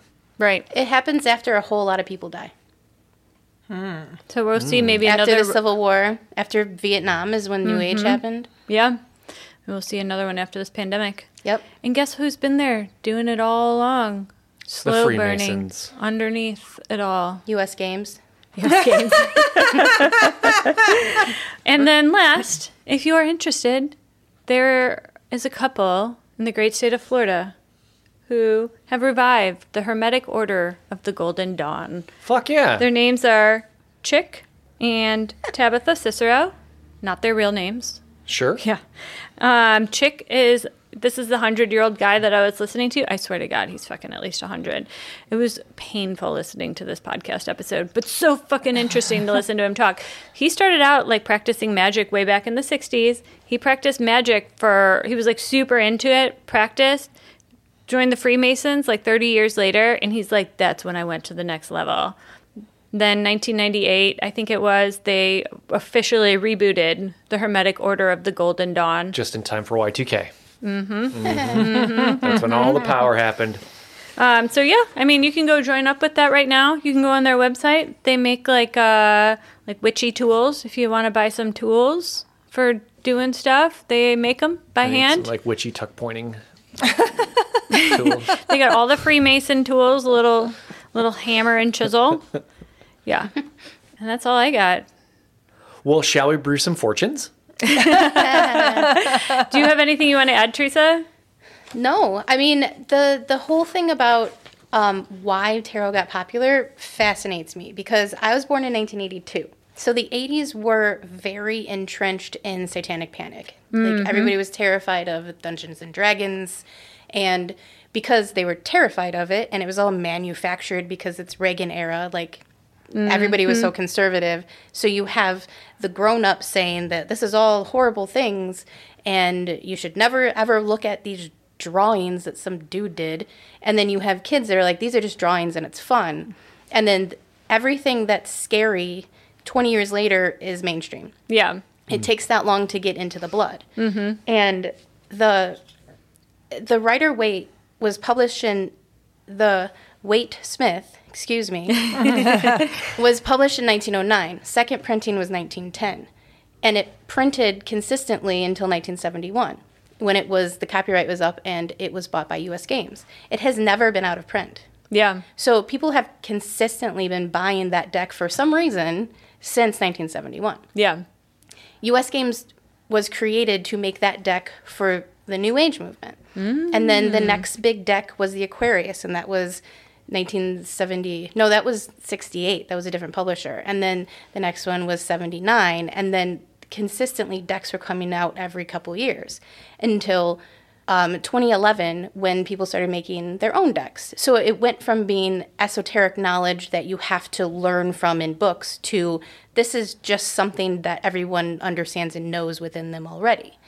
And that switch is why we have cat decks and Furby decks and kawaii decks it- because it's so specific to the person. And once you remove that like it's satanic and that it's an ancient Egyptian thing and it's connected to Crowley and like all this stuff, you're just left with that there's information on pieces of paper that if you think about it, you can get stuff from.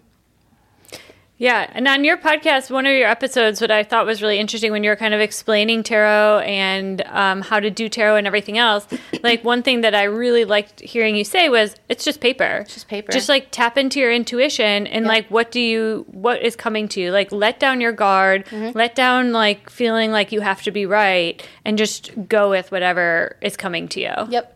And I think I think for somebody who's interested in tarot or who wants to be interested in tarot, gives people permission to just do it Mm-hmm. instead of be bogged down by am I am I spiritual enough? Am I mystical enough? Am I philosophical enough? This you reminds know? me of like the Lego movie. You know, you just got to clear your mind. Yeah. Be the too. master builder. yeah. Yeah. Just reach down deep. That's Marcus's favorite movie, by the way. I know. I identify You with like- the main yeah. character The so much. It hurts. I know. It, I just I want to remove some of the mystery around tarot. That's like my whole thing. Yeah. Because it's a picture. Like you've been hearing since you were a kid, a picture's worth a thousand words. So what are the thousand words? Make up a story. It's not a big deal. If we go in a museum and I shut my eyes and you walk me through some rooms and you sit me in front of a painting, that's tarot. What does the painting say? And like there's there's so many theories about why it works because it works. And there's, you know, that beyond the symbolism on the actual cards, some people think that the card is blank until you turn it over.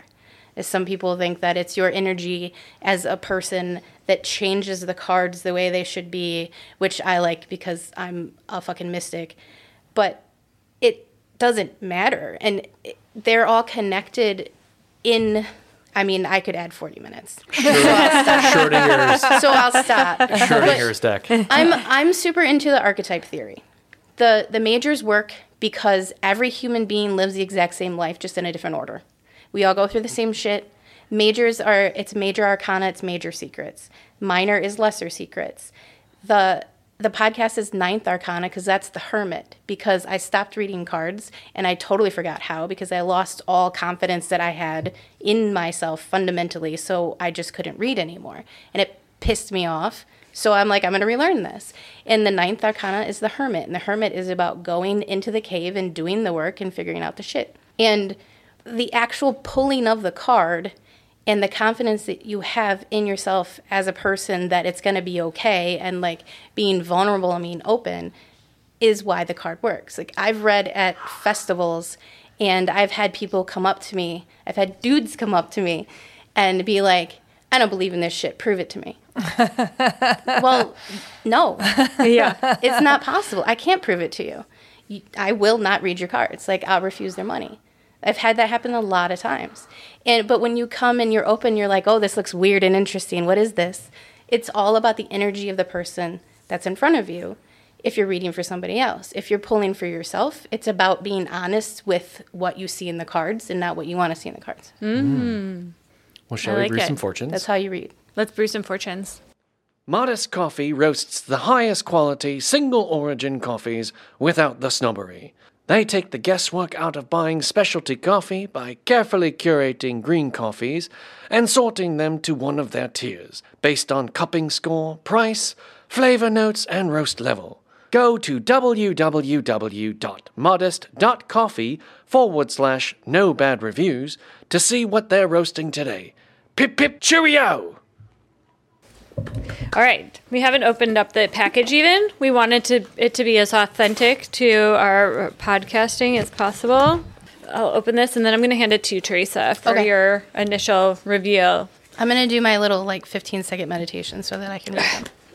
What we do is um, an olfactory reveal usually, where we smell I love that we're coffee. applying the rules to these decks. So we have to somehow. It'll work. What is also, it? you can't. the artistic reveal. Yeah, and you have to be positive about what you see in the coffee deck, Here, I'll let you finish unboxing. and be the olfactory or the visual reveal. All right, Teresa is opening the box. I have a United States Postal Service box.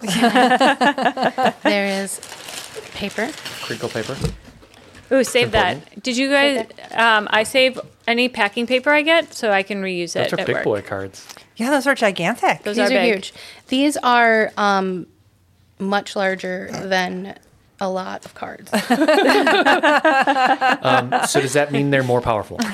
What? I- Where is the box? They just come There's in a no Ziploc box. bag. These, What the fuck? These are. I don't know where you bought these. The internets. Um, they came from a company in Madison, Wisconsin. Oh, okay. Oh, That's a- all I know. That's the that explains it. you know, city in, in I don't- So, I don't know if they make them or if they just sell them. um, well, usually they come in a box, and the box says who made them and who published them. These did not. Okay. There's Reading. nothing. There's no. There's no guidebook, which is the unusual. Game crafter. There's usually a guidebook. I see a bear for the five of water. Is that a bear who spilled, who spilled his coffee? Yes, that's perfect. yeah, let's. How, How do do they they smell? smell? No- do they smell no like guidebook. cheese? No guidebook. Beer? They smell like cheese. Smell like cheese. They smell like plastic. Oh, probably because they're encased in plastic. Um, the cardstock is a little thin. It does look a little thin, yeah. It's a little bit thin. Mm-hmm. Yeah. Um, it's the printing is just fine though. You can see the pictures just fine. It looks like they are um, colored pencils, colored pencil artworks. Hmm. I don't know what this is. It's Let me, just, can I see the back of one of those cards real quick? Yeah. Is that a moka pot? Uh, no, so the back of the card, it has a coffee mug. It has um, like a Oh yeah. like an upside down one, and then a regular, a right side up coffee mug on top of it. It's like An Australian version. it's made, yeah, it's made in like this weird swirly. I don't know, maybe it's trying to be steam or milk or something. And then I'm getting kind of, um, I'm getting like uh, female genitalia vibes from this drawing. That's exactly what I thought too. I got that we is a uterus. we, yeah, we got some like stuff going on That's down here. And then we got like a coffee bean that's got some vibes going on there and a heart. I mean, I do think women's genitalia, there's a lot of heart there. Uh, the red, all of this. this whole thing. Oh, wow. Whoa, whoa. I have the five of fire and they're having a coffee fight. Wait, they're, They're they're, throwing- just making up shit now. Five of fire. The five of fire. Yeah, I'll explain. You can fucking do that. Is Make fire- Yes. suits? Is fire normally a pip, like lower arcana? Uh, Is that a cup? Not really? Sort of. Or is fire one of the uppers? Do you want a little explanation, a medium, or a big? Little. Little. Okay. Little explanation is you can call it whatever the fuck you want. Okay. There, um, this is obviously an independent deck. There's no guidebook. The majors are not normal majors, so I have no idea which major is which. oh. This is uh The numbering is fine. So far, there's two through ten. I don't see any court cards, which is weird. Um, so every, each each suit is connected to a whole bunch of other things. Like there's um, the the two are yins and two are yangs. Two Oh, are okay. active and two are passive. Water is cups. Fire is wands. Air is swords. And earth is pentacles. I see. Yeah, I saw that in my research that there's like those That's uh, the correlation. correlation. Yeah. And there's tons of them. Like each one also correlates to like I'm a Pisces, that's a water sign, so I'm cups. Mm, And then there's um planets, there's flowers. Like if you pick up like a real big tarot book that is old school and has all the old stuff, it'll tell you all the correspondences. Mm. Um, yeah, this is the coffee tarot deck, by the way. There's not a whole lot of coffee tarot decks out there. This was the only one that I found. What the Maybe I should have looked on Etsy because I just looked on the general internets and this is what I got. Well, it smells terrible. And I don't know what it it does smells smell like like. VOCs for sure. wait, wait, no bad reviews of VOCs. They make people feel re- ha- sometimes have a lot of fun. Um, A lot of fun with VOCs. is there a Proposition 65 warning on this? What does that mean? there would be if there was a box. That's the California warning, where it's like Prop 65. This product Uh, contains something that will give you cancer, right. Which is like everything. It's I definitely have a little bit of a headache, honestly. I'm very sensitive to smells. Um, This is Coffee Tarot, the Grande edition by Ron Oh, and Janet. Boyer, coffeetarotdeck.com. So maybe there's an ebook online or something. Or yeah, so not I, it sounds like the place I bought it from probably bought it from them, like a wholesaler. Thing. Oh, I see. They're like a reseller. Because as far as I could tell, the place I bought it from in Madison is some sort of a game store. Oh, oh cool. okay. Yeah, and I think they have a brick and mortar location as well because I could have picked up in Can store. you count those for me? Sure can. Are you going to be able to accurately tell our fortune without a guidebook? And Um, I don't need a guidebook because I'm an intuitive tarot reader. okay, great. Um, so this this also brings in if you want to learn tarot, if you want to traditionally learn tarot, you should go to the bookstore and buy a Rider Waite deck, a Waite Smith deck. It's hard, right? After you've been calling it one thing for so long to Yeah. switch. I find I was having a hard time Yeah. switching too. it's it's the RWS, whatever. Pixie's deck. Go buy Pixie's deck and pull a card and look it up and like spend your day thinking about how that card corresponds to your life. Hmm. That's how you learn tarot. I never did that. I simply bought a deck, thought it was cool, decided to start reading. I got my first deck when I was 14 and I put it on my walls and I started reading cards eight years ago when I got into it again. And I never read a tarot book. Wait, is that an otter with a tar- with a coffee cup Yeah, that it I'm is. looking at? I counted. There's 61. Okay. Okay. So the Waite Smith is the deck that all decks are are based off of because that's the one that's been in print since 1971. So if you look at decks from the 60s, from the 70s, 80s, and 90s, it's the same. If you look at decks in the last 10 years, people just did whatever the hell they wanted to do. Mm, mm-hmm. And the rise in Oracle decks has made people think that tarot decks can be Oracle decks, which annoys me, but whatever, it's just cards. tarot decks are 22 majors and 56 minors. If they don't have those two numbers, they are not tarot decks. Mm. So this is an Oracle deck ah. because the majors are not the cards that are the majors. And there might be correspondences, and that's fine, but I don't have a guidebook to say, hmm. like, this would be the emperor, but it's actually the bean. Okay. So I can't, like, this. so So the language, there's a language barrier. there's a language barrier because I can't know what they mean. But at the same time, it's just a picture. So if we pull seeking, we can just think about what seeking is. I just can't correlate it to tarot. It's just a picture. But this is an oracle deck. This is not a tarot deck. What's it? What's their website called? I'm gonna see if I can if they do have a little guidebook. coffeetarotdeck.com. And it's not it's not a bad thing. It's just it's not like super traditional tarot. And it's it's very likely um, independently made. It may have been a Kickstarter, which It- is It's on Etsy. It is on Etsy. cool. I should have just bought it from them directly. Um, a PDF of keywords available. Okay. Let me see. Digital companion book. There we go. Wait, what? That's perfect. What? It says it's sold out. It says it, it's digital. How is it It's sold, sold out. out? What the fuck? So so then at this point you have an oracle deck that you're going to intuitively read. Oh, it says it's an instant download. Wait, I can't buy it. Wait, what? You're gonna make me buy this? Don't buy much? it. I'm It's not fine. buying it. I can't anyways. Ah, Jesus. So the way that There is a book though. it does exist, that's good. yeah. The Eight of Earth. Okay. It, there is a book that you can buy, but it's digital and out. Oh, wait, there. Yeah. $25. Whoa. So you can spend $50 on the deck, and then you can spend an additional $25 on the companion book download. You spent fifty dollars on this deck. Yeah. That's that's This is why we That's need what they pe- more cost. people signing up on Patreon. Wow. Yeah. that's what these are because I mean it's a lot of printing. Okay, yeah, these cards do have Yeah. a have an aroma to them. Yes. Yes. yes. Mm-hmm. mm-hmm. It is a it is a I'm about to get lose some brain cells type Yep. of aroma. I feel like we should What is- start taking the money that we spend on bullshit and just like start giving it to ourselves. Can we just do that? This is not bullshit. what This is- is education. What is going on with this this picture here? Are these like ants it's as coffee beans?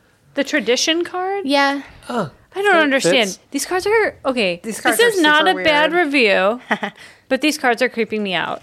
It's a it's a well executed deck. It's not a deck that I would buy, but the artwork is perfectly fine. The words correspond with the artwork. It's it's a good oracle deck for people who like coffee. I, is it though? can you? That's uh, my good review. yeah, yeah. You know I- what? I think it's a really great deck for somebody who wants to be fucking like totally weirded out and confused. Yeah. Like if you want to start out your tarot journey with, like in a state of utter utter confusion so that as you move on to other places like they seem like they make more sense. This is a great deck to start with. This That's is not a- a bad review. This is a good oracle deck. Yes. Oracle deck. This is an or. I'm. That's like one of the few things I'm really stickler about. Is tarot has a system. Oracle has no system. It has whatever system the artist made for it. I have many. I. I mean, I have over hundred decks, and fifty of them are probably oracle decks. I love oracle decks. Okay. So this is, a, is is there juju in these deck? Can you pull? Can you get a reading from these? I'm sure I can get a reading from these. okay. So that so that's got would- some good juju. I'd much rather read with a real deck. sure. I found a picture. Sorry. What'd you find? I found the Eight of Fire, Uh-huh. and um, it has a company called the Espresso Coffee Company. no, it Company. doesn't. No, it doesn't. The the coffee company is called the Espresso Coffee Company. Is it um made? Maybe because they ship it express. is the um eight of fire made to irritate you? the eight of fire. So eight is the number of um, ambition, Okay. and fire is passion. So eight is the eight of wands is the card like if you were asking about a business opportunity or something, that's the card that's like do it now. Do it fast, do it now. Espresso. Yeah. there is some correlation, I'm sure. Oh, fucking A. Ah, oh, the, these are just archaeologists making a, an archaeological discovery. What is it? Three of earth? Three of Earth. It totally creeped me the fuck out. But they're in Yemen, so they must have just found some Yemeni coffee buried with, With a dead body. With a dead body. This is giving me pilgrim vibes. Not unlike Uh-huh.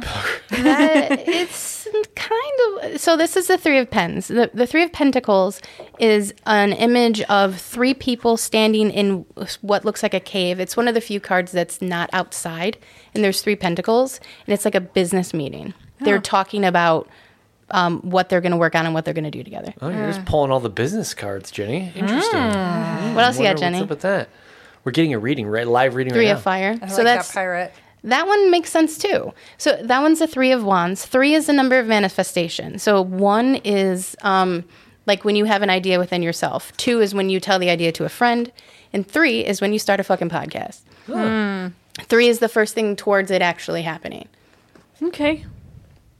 Ten of air. Um, air is swords. What the fuck is going There's on? swords in this It's a head. really weird. My nine-year-old pulled that card today. Honestly, This one, this Yeah. exact one. ten of ten I of mean, swords. This picture though. no, that picture was a salamander with ten swords stuck in it. Ooh. And Oh, he is was that why this guy has uh, like yeah. fucking a corkscrew sticking out of his Yes. brain? That's Where's the, one of the swords. Where's the top of his skull?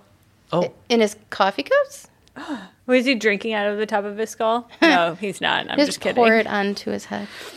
The ten of air is swords. Um, there's two like more positive suits, and there's two somewhat negative like you should watch suits. And swords is definitely the you should watch.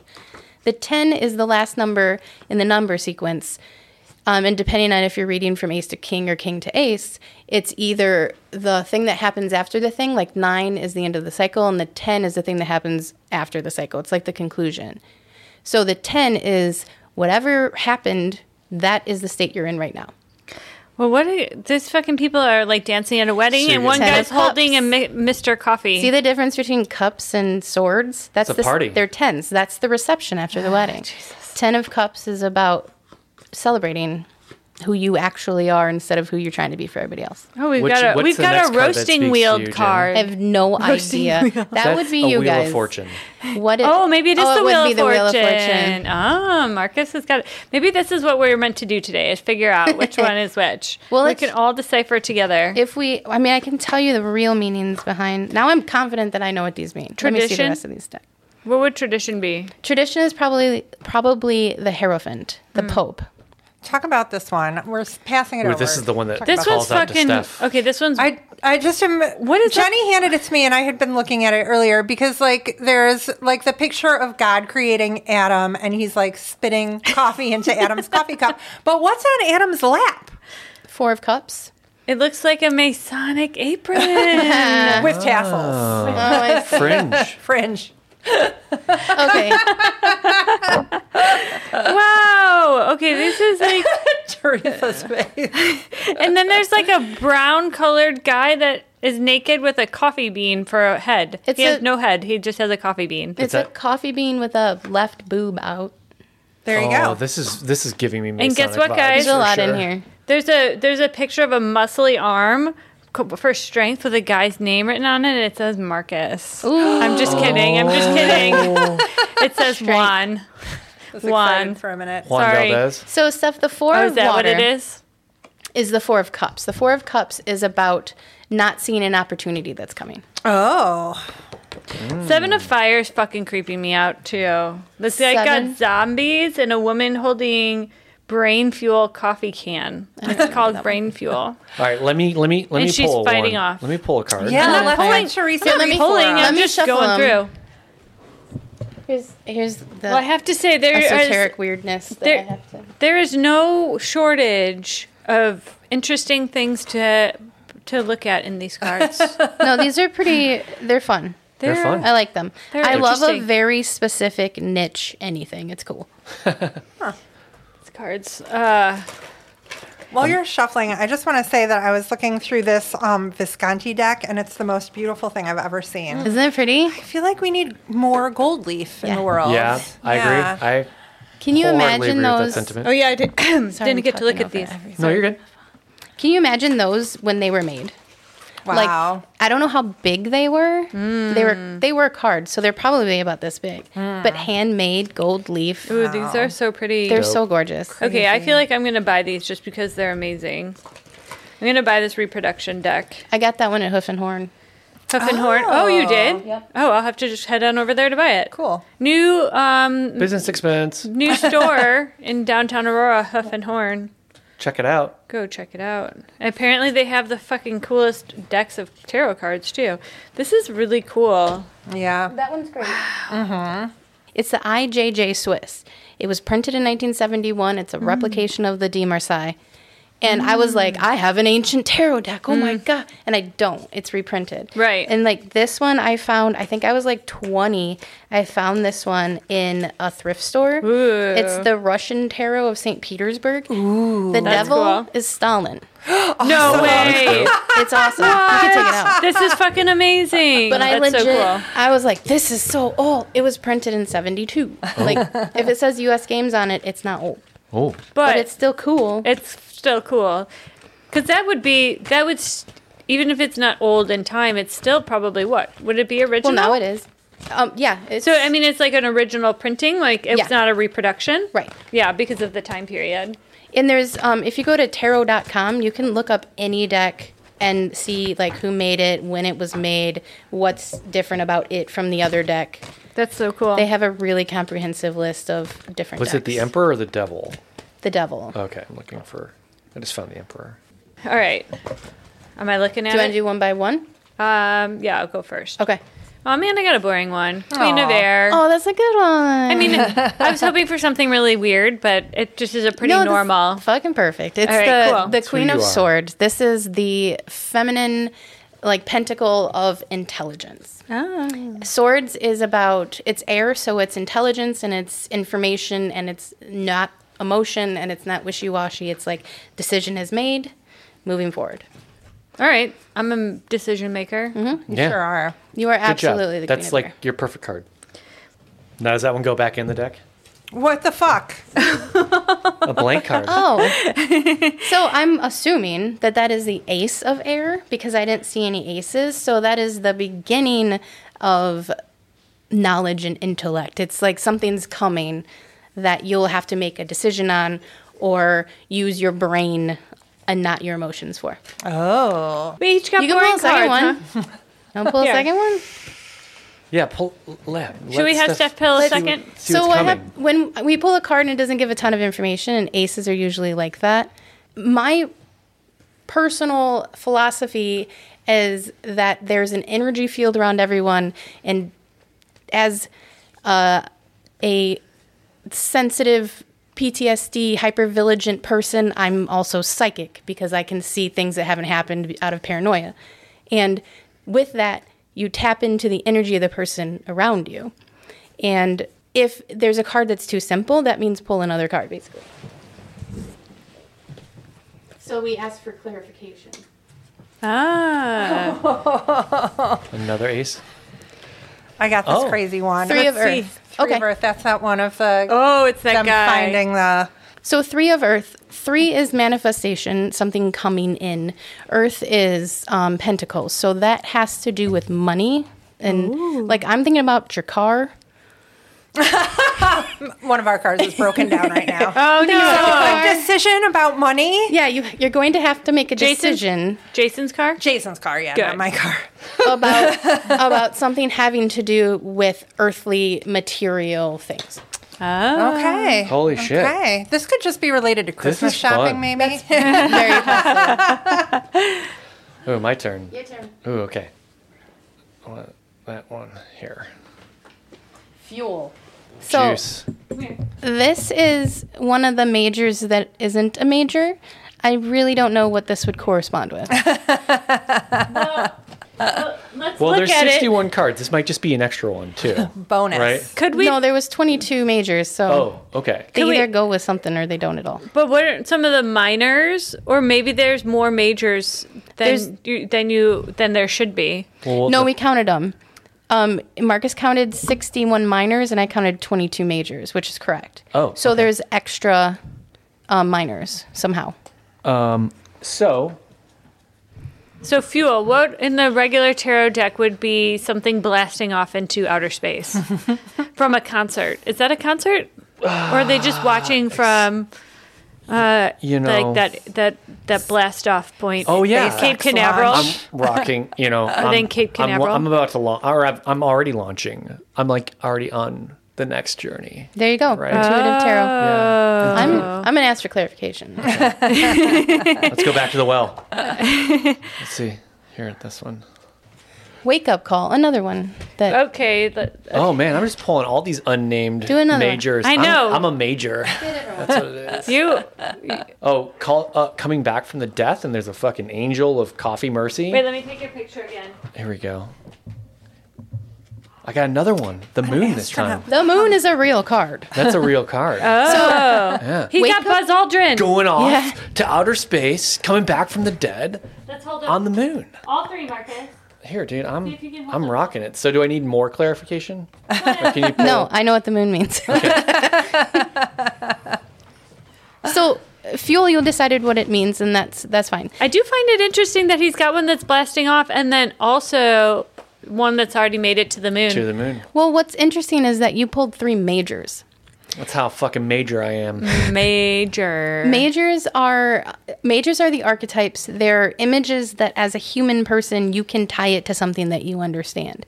So like um, wake up call might be judgment because Oh, feels feels right. that makes sense. Um, the moon is is a real card. The moon I just recorded for the podcast. It's about like the hermit is about going in and being introspective. The moon is like doing too much mushrooms and just dealing with shit and just waiting it out. It's like really hard lunatics, werewolves. Just stay on the path and you're gonna be okay. Huh, I have no choice. No, you mm-hmm. don't. Sorry, where I'm at. That's where I'm at in my life. Mm-hmm. cool. Pull one for yourself. For myself. Yeah. Let's see what the coffee deck has to say for you. Stick with Coca Cola. you don't like coffee anyway. So when I pull, usually the cards aren't this big. I shuffle until something happens, and that could be one of them flipping over. That could be dropping it. Like that. Hmm. Oh, and one fell over upwards? No, that one's not your card? Those don't count. Oh. They're on the ground. Everybody does it differently. Um, some people have a lot of ritual around it. Um, like I'll shuffle a new deck nine times, I'll tap it three times and shuffle it nine times, and then I'll cut it three times, and then I'll shuffle it. And it's just I don't know numbers. I like numbers. I got the seven of air. Seven of air. So seven is the number of the universe. So there's, I'm not religious. I don't know anything about Christianity other than the bad things. Um, but there are seven notes on a scale and seven colors in a rainbow, and all things are light and sound. So seven is the number of the universe. Air is swords. So that's mind and intelligence and making a decision. So this is about making a decision that will affect my whole universe. Is that like a Super Mario Brothers type thing, like vibe? Yeah, with an upside down cross. Oh gosh. Really? And it's See it in pixelated. Wagyu, yeah. Or is that a s- sword? It's probably a sword. Yeah. Oh, okay. Wow. I see an upside down cross. I saw an upside down cross too. yeah, seven of swords. Oh, okay. All right. That's well, pretty- sword is an upside down cross. Yes, it is. Anyways. Hmm. The the the instrument of the devil. The ones that fall on the ground, they're called droppers. Okay. And um, it could be like an extra thing. If I'm doing a reading for someone, it's always three cards. And if I drop one at the end, I'll pull it up and be like, and also, because this apparently wanted to be part of it, but only if it falls face up. So what did your face up card have to do? Um, four of Earth. This is four of Pentacles, which is about hoarding things so much that you don't participate in anything else. Hmm. Like It's- capitalism. Hmm. oh yeah. See, look, it's grabbing onto that Oh, cup. that is a giant cup. Yeah, my favorite, great. my favorite four of Earth cards is in the Luna Soul, and it's a guy in like an apartment building in the hallway, and he has bags of groceries, and he's staring at the door because he's gonna have to put groceries down to open the door, and it's about like l- letting something be vulnerable so that you can move forward. Mm. Interesting. Mm. And in that case, it's just somebody with a giant cup of coffee that's Yeah. not going to share. But he definitely can't use his hands. How's he going to Yeah. drink it? Mm-hmm. Right. Can't. Mm-hmm. You can't do You shit. just hoard it. four of cups you're stuck and four is about like all the numbers have a meaning and they have a like a positive and a negative everything's duality so the four is stability it's like a table there's four legs on a I table. I remember that from one of your episodes recently. yeah i just did this one like two weeks ago. Oh, okay. There you go. but you can't always be settled. If you're settled you're stagnant. And if you're stagnant you get bed sores. Like you mm. have to move eventually. Things aren't perfect all the time and they can't stay that way Cool. That was fucking cool. Look, the coffee tarot works. It does work. It does work. Everything works. I could tell your fortune with a fucking Uno deck. Like, it doesn't matter. Yeah. We can walk around your house and pull up pictures off the walls, and you can spin around and point, and that's your fortune. That's why it's it's not a fortune. It's not magic. It's just a card. It's just a card. Yeah. It's just a picture. You can take from it whatever you want. Well, um, is that our episode? I guess that's our episode. Yeah. Okay. Um, Well, who is this t- tarot deck for?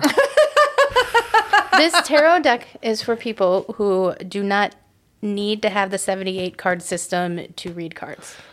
I think this is a tarot deck for um, mothers-in-law who are gift shopping for their children, and they happen to see it in a gift shop and are like, "Oh my god, you like coffee? The hard- the hard I to know buy." who wants this." Yep. And so that mother-in-law buys it for their their coffee fanatic family member Wiccan. and is yeah their coffee fanatic Wiccan and it's like look what I found for you It's perfect. You're so hard to buy for. You're into like witchy stuff and you're into coffee? It's perfect. It's perfect.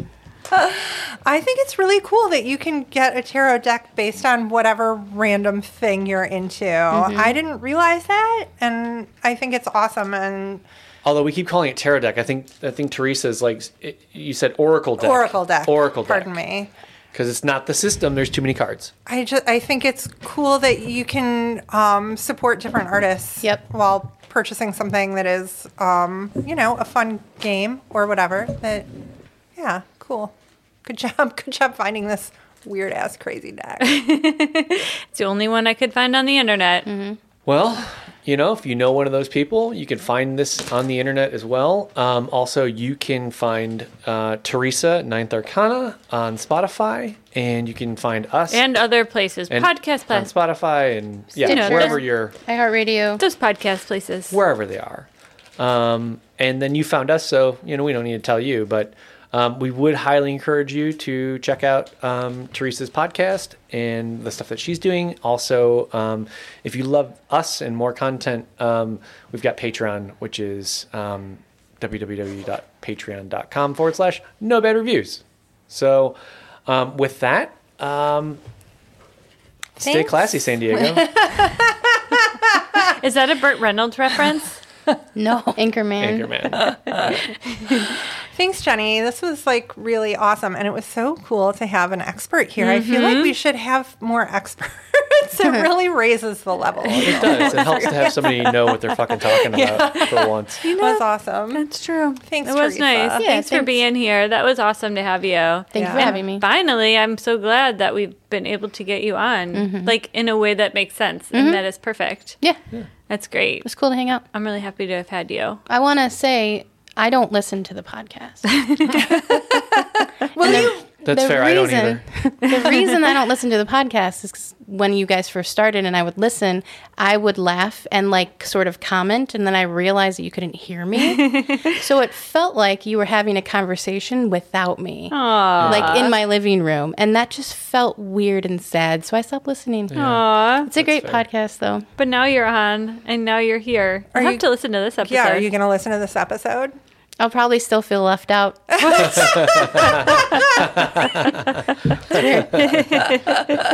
we're glad that we have you, and um, you're not left out. I know, I know. Thanks, guys. Thanks, everybody.